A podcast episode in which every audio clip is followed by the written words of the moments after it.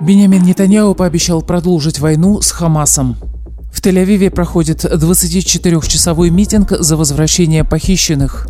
Израиль готовит военную операцию на границе между Египтом и Газой. Далее подробно об этих и других событиях.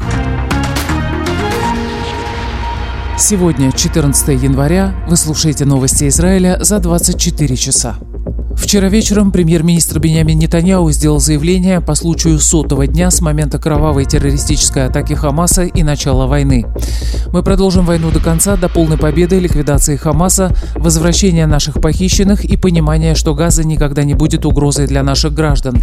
Никто нас не остановит, ни Гаага, ни ось зла и никто другой, заявил Нетаньяу.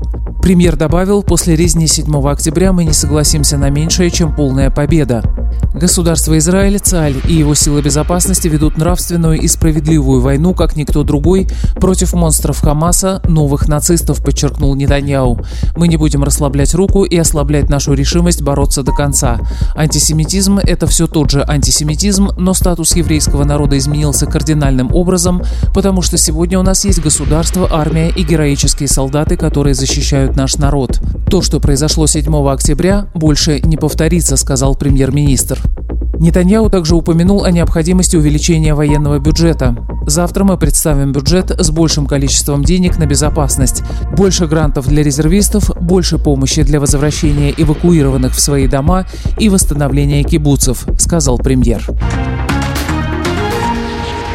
Тель-Авиве вчера вечером начался митинг в поддержку похищенных израильтян, который будет продолжаться целые сутки.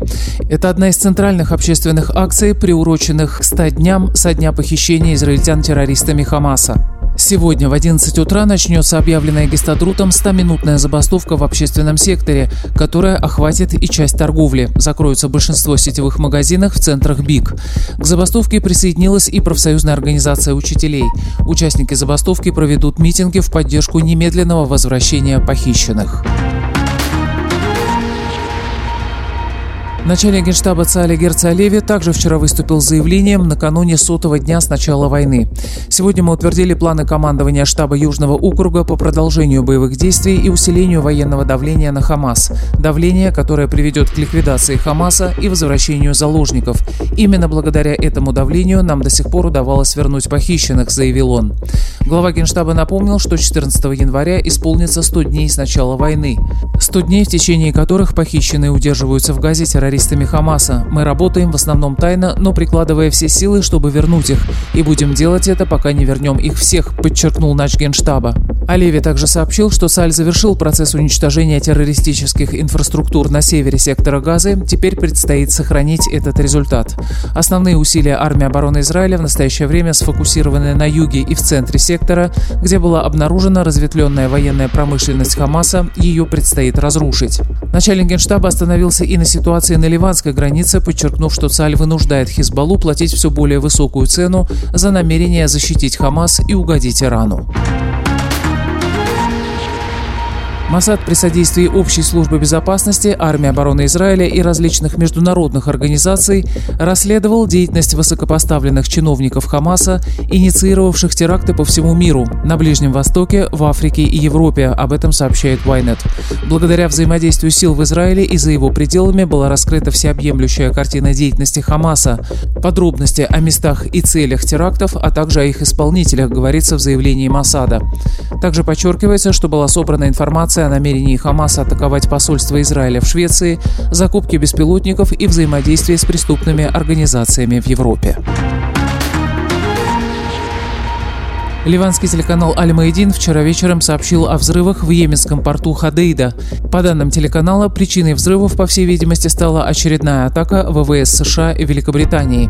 Агентство РИА Новости со ссылкой на собственный источник в Йемене сообщило, что США и Великобритания наносят удары по военно-морской базе йеменских вооруженных сил напротив побережья города-порта Хадейда. Sky News на арабском языке подчеркнул, что атакованная база находится под контролем хуситов, и именно с этой базы ранее была выпущена ракета в направлении южной части Красного моря. Израиль сообщил о намерении провести военную операцию на протяжении Филадельфийского коридора на стороне сектора Газы.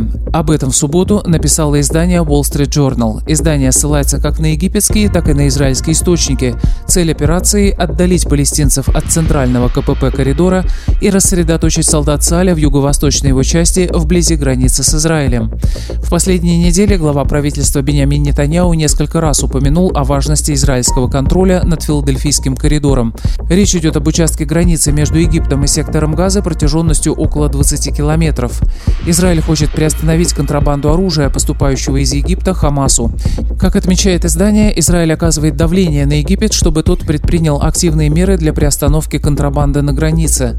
Согласно тому же сообщению, Израиль просил установить на протяжении границы системы раннего предупреждения, чтобы получать сообщения в режиме реального времени о попытках террористов восстановить систему туннелей террора, через которые оружие оружие поступает в Газу.